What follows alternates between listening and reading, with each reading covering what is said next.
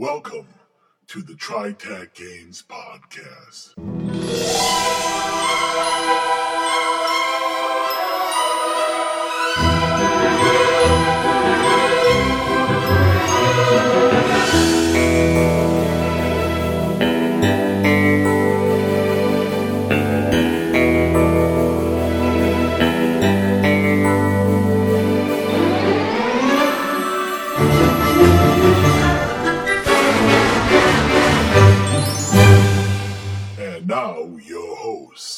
Is Bruce. This is John. This is Blix. This is Trav. This is Amber. Welcome to the TriTac Games Podcast, your podcast of pulling it all together and having an awesome game. This week, we're having a fringe-worthy bring it all together and just kind of summarize what we have been doing for the last, is it three years, Blix? Yes, three years and then some. Okay, because actually we're we're on our third year, and it's been really great. And we have been having just uh, tons and tons of episodes on Fringeworthy. So we know that a lot of people have come in a little later. Not everybody has w- listened to every show. We don't understand why that is because every one of them's golden, right, John? Yep. we said, okay, you know, we've talked about you know how to start the game. We've talked about so many things. We just want to pull together and say, all right, this is the way the game should be done, and let's just talk about the most important points. Just hit them. Let's bang that gong so you can get basically the overview of it and get pointed to the directions you need to go in order to flesh out anything that you don't have totally down as far as making an awesome fringe-worthy game. One thing that I want to make sure we cover before we before we move on to the the, um, the next portion of making um, adventures, because this is important to character creation. Because we've talked about this a lot when it comes to Fringeworthy. You should try to create a character that's a little eclectic in some ways because that reflects the one in one hundred thousand variable. Not everybody is a SEAL team member. Not everybody is, you know, a homicide investigator you know, we talked about like a Somalian taxi cab driver, a rich Chinese power broker, because it's random, you know, who, who gets to be fringe worthy and who, who doesn't. Oh, yes, yes. I remember in Fringeworthy D20 that actual quote unquote combat professions are rather rare. You're going to get the doctors, the housewives, the mailmen, the the average Joe who just has that unknown quantum energy signature that enables him to use this technology. So yeah, your characters are going to be very eclectic because they could be of any occupation. Let's not forget the, the real important part of this, though, is we still want to bring the awesome to the game. Playing a housewife, if I mean, if you're really just like a typical, like, middle American housewife, your character is going to be dead in no time, probably. Because you just don't have the skills to survive in such a hostile environment. And that's nothing against housewives. I mean, if I were a character, I probably wouldn't last very long either. You probably wouldn't last, last long as a housewife either, but you know. I have a frying pan and I know how to use it. You know, you want to try and take that aspect, but then still make a character who's really cool to play. Like no, nobody wants to play the character who can't do anything. So that's why we're talking about. I, said Somalian taxi driver, but imagine like an Iraqi um, taxi driver who's still like in Iraq today. You know, operating as a taxi driver. You're talking about somebody who is a top level combat driver who knows how to spot IEDs and uh, knows how to identify dangerous characters, and he probably knows how to fight a little bit. He is sort of a combatant in a way because he grew up in a combatant area, but you don't picture him as your typical combatant because, again, he, he's a taxi driver stuck in an unfortunate location. It's that bad part that makes him a cool character or like we were talking about the you know let's say you're an 18 year old kid who lived in africa where they they have the blood diamonds and stuff and you happen to be a victim of being put into one of these you know these gangs where you have to shoot people who run away from you know working in the mines and stuff and you're you escape and turns out you're fringe worthy and the UN brings you in and you become a fringe worthy member well now you know, you're this poor, unfortunate kid, comes with a lot of baggage, you know, from having to do some horrible things because you didn't have a choice, but you're also a combatant. You know how to shoot a gun. You've taken lives before. It's not. Um, it's not going to be a brand new thing for you. It's not going to cripple you, even though you don't really particularly like it so much. That's why you wanted to get out of it. But you're still kind of a combatant. You could be a veterinarian. Let's say you're a really great veterinarian and you're you're a 50 year old guy, and it turns out you're fringeworthy. So now maybe you're playing the older guy, but you could also say, well, I'm also well read and I know all this stuff, and I've I actually was going to engineering school before I became a veterinarian, so I got some levels in engineering and stuff. So you can still, you know, you'd be kind of the scientist sort of doctor, but you're coming at it from a totally different angle than like I'm the top doctor at Hopkins, and that's why I joined IDET. You know what I mean? No character should be a one trick pony. All characters oh, yeah. should Right. be drawing on a vast array of skills that they may not even realize that they have because they're taking skills that they have and putting them toward other uses. And the fact that they are going to be receiving, you know, the, the, their basic training and in survival and weapons use, they're going to get that when they, they join IDET anyways. So it's more about what are the other elective skills that you're going to bring in that your GM can then use to build amazing adventures where you're like, well, I'm this, mm-hmm. but hey, look, I can do, I can use them in an, a different and amazing way over here, especially when I combine them with the skills of the other players who are bringing in interesting and unusual backgrounds as well. Oh yeah, one one of the characters in my playtest is an evangelical uh, uh, reverend, and yes, and, and uh, he's actually turned out to be one of the more successful characters because you know we we try to emphasize you know sometimes fighting is necessary, but when it comes down to talking, he's probably the, he, he's the face person of the team, and, and Brian who plays him uh, when he goes gets into full mode is like it's just something wonderful to hear. Uh, he's just he does a great job of uh, play, playing an evangelical uh, uh, uh, preacher, and you know, especially when he's pretending to be an Anglican priest in, in England. I never thought of that. You know, a priest being a face man. That's pretty cool. Yeah. Of course, he's also the one who's taken out at least two bad, two of the two big bad guys by shooting them with uh, non-lethal weapons. You know, you can also play. You know, here's a cool character. You want to play the housewife, right? You throw another angle in there. You're a victimized housewife. Like, um, what's her face? Uh, uh, Jennifer Lopez was in that movie where she wanted to get revenge, and she she started working out at the gym and learning kickboxing, and you know, and you got a taser, and you learned how to use that, and you learned how to shoot a gun. Well, that's because it's Angelina Jolie. Was it? Oh, was it Angelina? Jo- Okay, I, I didn't know who it was. I, I don't even know if I saw it. Something else you need to think about, um, I John mentioned this, is not just their competitive skills, but their diplomacy, their ability to bluff, how charismatic they are, how able they are to just pick up and pretend they know what they're doing, how well they can hold themselves. Are they skittish? Are they brave? How mm-hmm. well are they able to adapt to a change? Are they stoic? Or are they very radical? I would think that a, a cab driver would be charismatic and diplomatic to be able not just to see and tell who is and who isn't trustworthy, but to be able to earn favor so that they are preferred. A higher survival rate in evasion, I would think. Avoid Yeah. avoiding confrontation as much as confrontation. Yep. Um, imagine a high level, a high paid call girl. Now, call girls go beyond the whole prostitute thing in that they give you the whole package. They're a companion the same way that the geisha are companions. They're trained in diplomacy and seduction and court and and certain well back in the day courtly skills, but these days they're like amateur psychologists now. They have to know how to know people. Or your character concept could be gold digger, and you're still talking about the same kind of character, right? Imagine that's your face man. Wow. because they know how to manipulate people. They're good at it. They're naturals at it. It's what they've spent their life doing. So then you could have a face man that's t- totally from out of nowhere. It's like, this is how you got your face man. It's like, hey, she's good or he's good.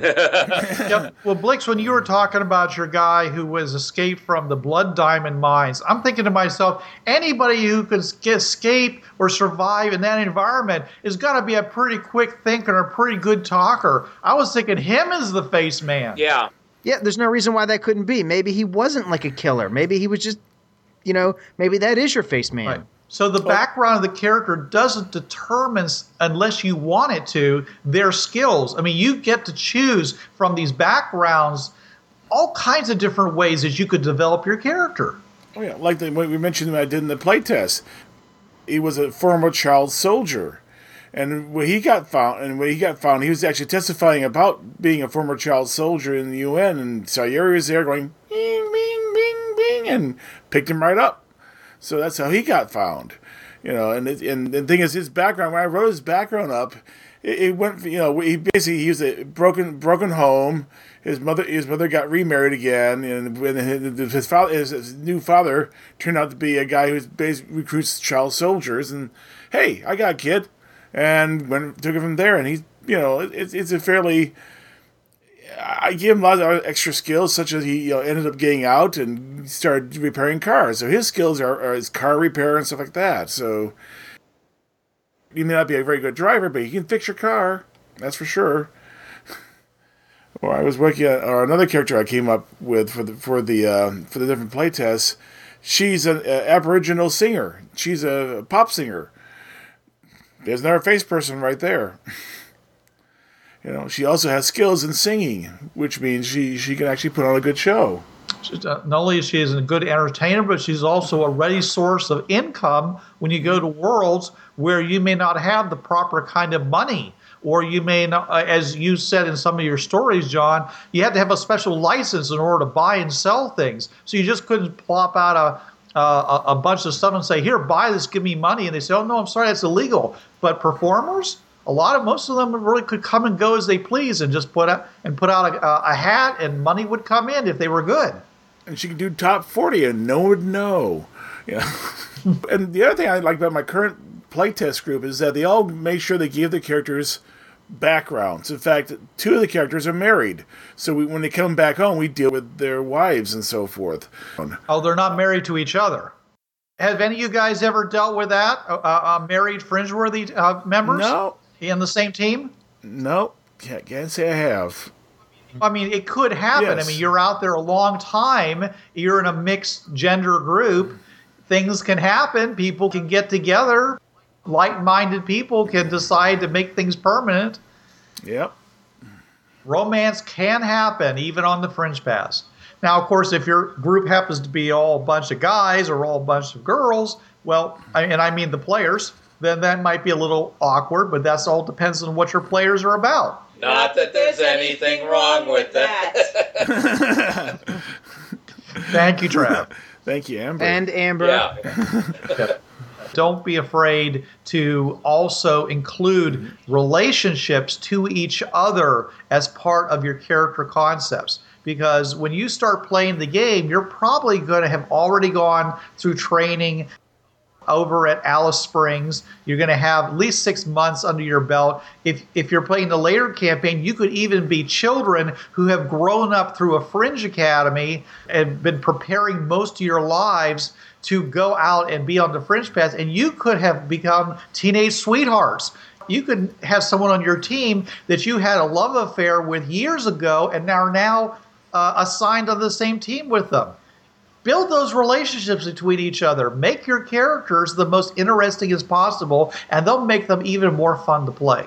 Oh, yeah. yeah. It, it's always good to have not only player connectivity, because I, I've been, well, it, it the group has changed, but I've been part of the same gaming group. Uh, my other co-host, Sven, he and I have known each other for 23 years, and it's because we've been in the same gaming group. But also, we try to give the characters in the group some form of connectivity. Like, okay, you know those two people, and oh, like play character A knows B and C, and C knows D and E, and E has met A back if you have that connectivity, it gives a reason for character mm. group cohesion, which you need that in order to be able to act together. I mean, the Alice Springs basic training helps too, because you will, at the very least, you'll have trained together for six months. You have that as a uh, a hook, where you might have had stuff happen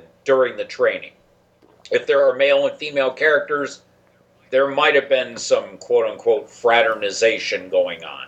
And it doesn't necessarily have to be good relationships.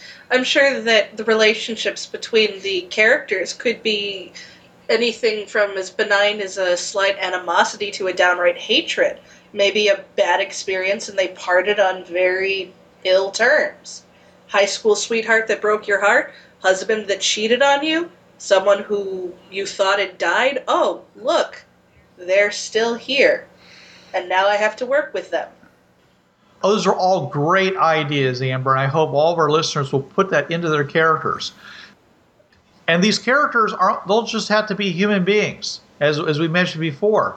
This is that we have done a lot of episodes, and we're going to be doing a lot more episodes on the Alien Core, which include all the different fringe-worthy races that we've all. That's part of the base game. We've talked about the Tazeel, which were far more than the aboriginal hunter that most people originally, we, which we started off with, the Demixi, the spider-like creatures, and all the other ones that were introduced in the most latest edition, the Slarg, the Old Men, the Keegak, even the Pangorn. Pangolus, yeah. Uh, the Pangolus, and of course the Broop. oh yes, the Broopians. Yeah. Which are actually uh, three creatures that combine together to form a Tamellaran tree.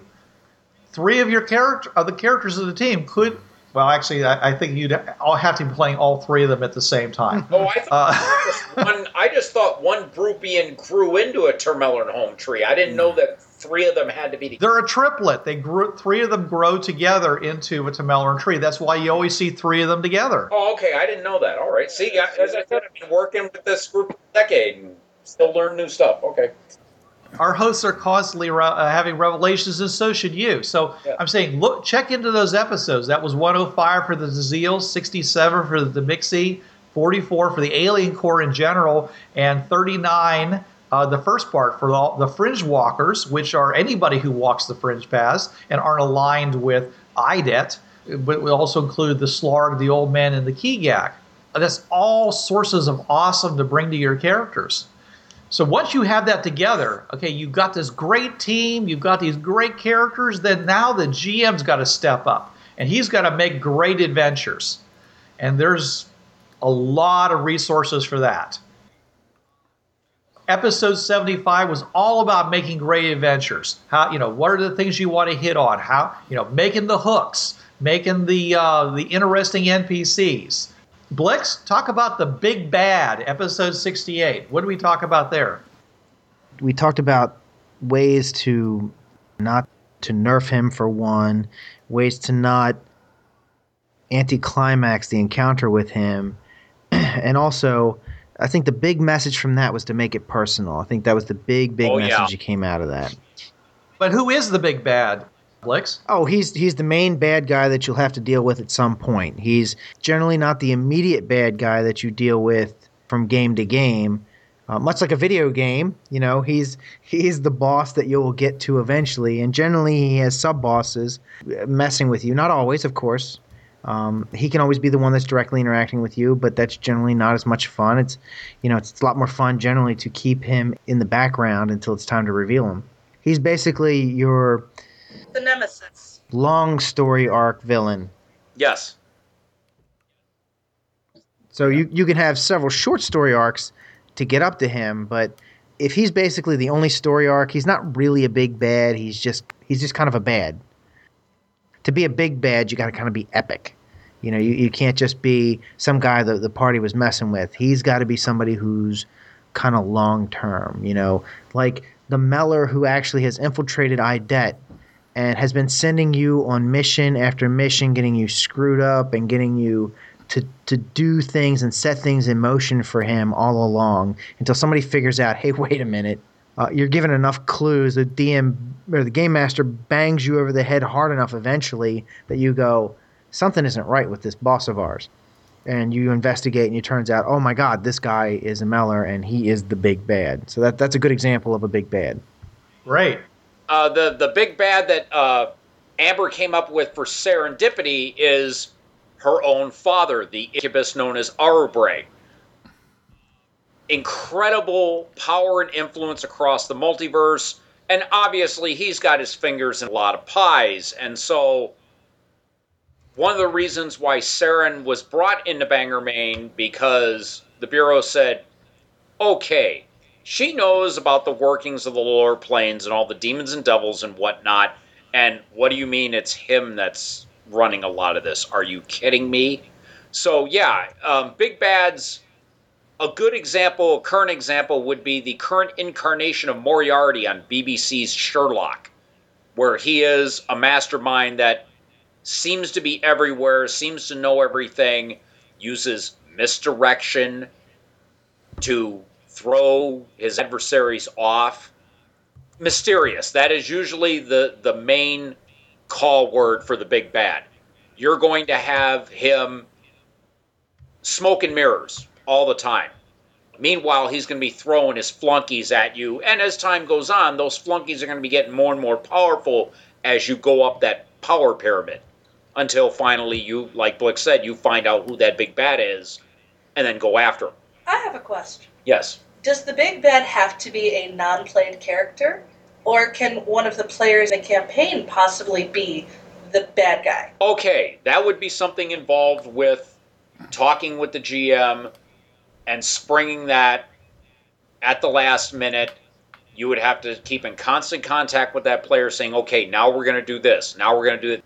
Player character playing the big bad almost ends up becoming like a GM assistant because he is going to be given player information where he's going to be privy to stuff that the rest of the, the, the gaming group does not know. Then again, that does make for a fantastic campaign because you find out all along that the person that's been screwing you over is sitting at your table and it's not the guy behind the GM screen. And if your GM has offered that player uh, his character a path to redemption, then the big bads could ultimately join up with your team and become a supportive character. With all the baggage that that would include. if What they I'm don't kill thinking- that character. What if you're playing just the campaign normally? Normally, everybody who is playing the game assumes everybody else at the table is in the team. And then you find out later that the cleric that has been healing your wounds, mending every injury that you have, has been the person that has been sending these things to you the whole time. We have done that. It's fun. You can only get away with it once in a great while with a group of Yeah. people. So that that enters the realm of what we call the Meller factor, okay? Because this is this is something we call it the Meller factor only because it is seen most predominantly when someone suspects that a Meller has infiltrated the party or some group. And the instant that happens, everything goes to hell in a handbasket. I mean, paranoia strikes supreme. You've got people cutting each other every time someone turns their head. It's kind of fun at first, but then it becomes really miserable. That's why I said you have to give the, that character a path to redemption in order for them to be able to bring them back and mend those relationships with the team and continue on from there. Otherwise, it will end up in destruction. Well, what I was saying was is that, that it's it is fun. It's actually it's quite fun once in a great while. It is a trick that you cannot play more than say every other or every third campaign. If you do, then you're basically nerfing your own campaigns. You will wind up with a paranoid campaign every time you play because everyone will be like, "Okay, who's that guy this time?" It it'll be awful, but but once in a while, it's it's actually it's a lot of fun. Even even being the guy who's on the worst end of the stick, if you're a good role player, if you're if you know if you're not whiny and you're you're you're cool with just going with things and not always being in control, it can actually be very interesting and, it can be a lot of fun to go with it. and that would be something that it again experienced gamers would have to do because there might be players that may not like that they may lose their mind if they find out that the player of this character has been privy to this and it's like you've done this to us all along here at this table lied to us playing this character and it's like you gotta that's another case of having an experienced gaming group do that Right. Hey, I'll tell you. All right, so our last campaign that we played, and we weren't playing Friends, where they're playing another campaign altogether, but it doesn't matter because it's the, it's the it's the material that it's the the point of the material that matters. we had a guy who did that to the rest of the group, and the rest, all of us were cool with it. You know, when it when it became revealed, and you know, the, it was like basically the end of the campaign. It was the last adventure of the campaign. Everything came out, and we had the final showdown. Everybody was cool with it except the guy that was that agent, that enemy agent of the group, because we killed him. You know, that was the last adventure, and we wound up killing him, and he got pissed off and, and didn't and is not playing in our current campaign because of that. And it's just funny because he's the least experienced of us. First off, so that that tells something. But secondly, he's the guy that was screwing us over, and we're not mad at him at all personally but he's mad at us personally. Okay, was this something that was arranged with the game master from Go that he was going to be the I believe the term is the Quisling? It was his idea.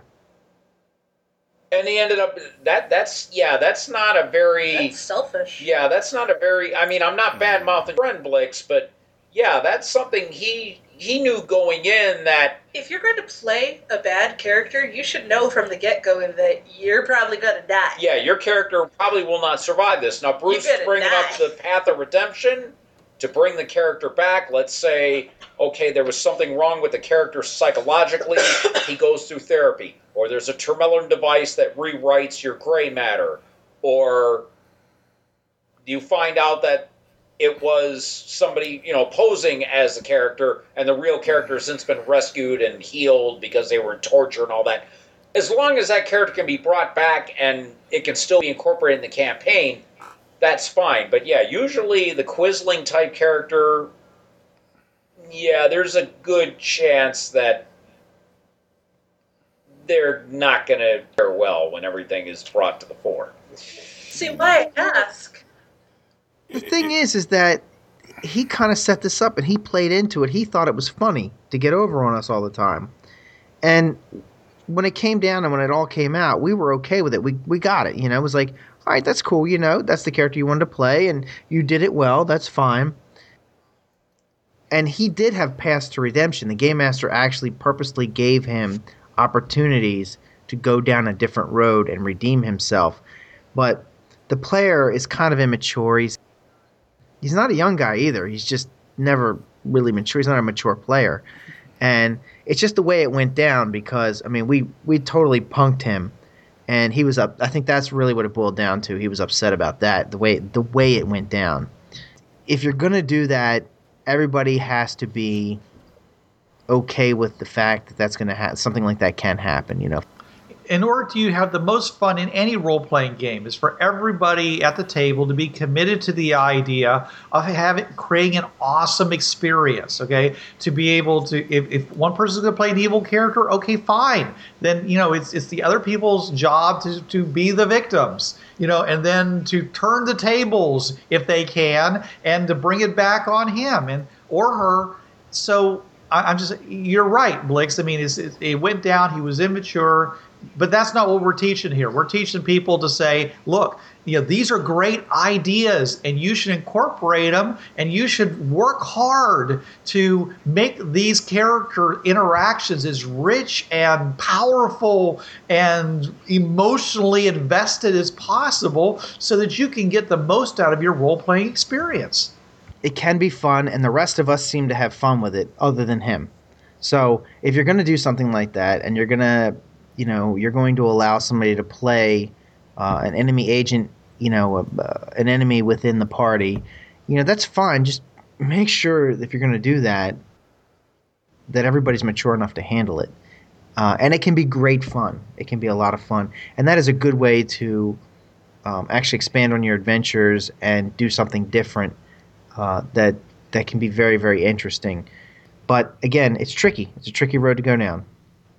See, what why I bring it up is because one of my friends is heavily involved in a game, and she is playing as the enemy character, the the, the big bad, the, the final confrontation kind of person.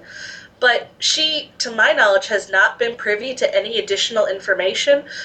Up until a certain point, she knew just as much as every other player, and then one campaign they just twisted it completely around. She wasn't in her tent, she was missing. They tried to find her, she was nowhere to be found.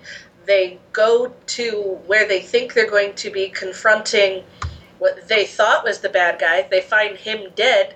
They find who they thought was their friend standing over him, and it was a complete shock to everybody. And granted, the entire group was really mature about it, as far as I know, but does the enemy character, the player, have to be privy to information, or can it be a last minute twist? It would help that the the player of the enemy PC. It would help that they're in on the joke because I've seen where. Okay, you're role playing this character, and then oh, they, oh no, no, they she leak- wasn't on the joke. She knew from the whole start she was going to be the bad person. Okay, Does that person necessarily have to be privy to additional information? I would think so to help them further along this plot that the game master is going along with. Yeah, yeah. Unless you're an Academy Award thespian, I think that it takes a little preparation to bring your best game to the table. Right. Well, what I'm kind of getting at is why does the the the enemy necessarily need to know stats and so and such when just through role playing they can learn who their enemies are just by interacting and being their partner. That would be. That's a darn good role player then. But I'm still saying that I think the GM might want to say, okay, you want to play a bad guy, big bad, the person that near the end of the campaign they're going up against. Well, here's some things about the campaign you're going to need to know. So, yeah, I think that player playing the enemy within should be privy to some game master information. Yeah, but you know what? You know what makes for a good game for if you're going to do that. And we're we're totally going off topic with this, I think, in a lot of ways. But um, Yes. I- just real quick, let's wrap this up. If you're going to do that, don't give him everything. If you're a game master, you want to be creative. Play him as much as he's playing the other players. Make sure that he is not the big bad. That there is a big bad that's playing him as hard as he's playing the rest of the team, so that the information that that you know the enemy the inside enemy character is getting is just as deceiving as all the other characters but that player seems to think he has something more and maybe has a little bit more but you know there should be some sense that when it's all said and done they feel just as stupid as the rest of the party at the end of the, of the whole thing I respect your opinion on that, Blix. I just don't happen to agree with it. if you want to do that, that's fine, but that's just one way of going about it. It's just as good to be on top of everything and be in it from the get go. And if you don't want to give them a path of redemption, some people they want to go out with a bang. They don't want to play the same character for 10, 15 or more sessions. They want to play their character for 5 sessions and go on to somebody else. So playing the, the big bad and going out with a bang is perfect for their character, for that player. i can see that the big bad is a is essential part of making a great adventure because you need that thing at the end that that goal campaign art goal We want to thank everybody for listening to us, and we hope that we've been able to pull it all together for you and, and let you know that it is possible to create awesome and amazing fringe-worthy campaigns, and that you have huge amount of resources in our podcast, uh, especially our uh, elder episodes and the other resources that are out there, such as Obsidian Portal and other things. Please, you know, start a campaign please create an awesome game for yourself. You know, create awesome characters, and please let us know that you've done this because we want to learn all about the great things that you've done with the Fringeworthy game, and promote it on our podcast and let everyone know what you know that you with us love this game. Mm-hmm. And we're going to have more for you next week. But until then. This is Bruce Sheffer saying there are a million, million worlds out there, so go explore them. This is John Ryer saying keep your powder dry and keep those cards and letters coming in. This is Blix. Don't hate the game, hate the players. This is Amber. It's all fun and games until the DM rolls a one. and this is trav there's a reason why it's called gaming it's for having fun Yo, brothers, This was the Tri Tac Games Podcast. You know the drill. It's protected under the Creative Commons License 3.0. No commercial reproduction, no derivatives, and sucker, you best attribute this to the folks at Tri Tac Games. And if you don't, we'll be after your sorry butts, cause we're some bad mothers.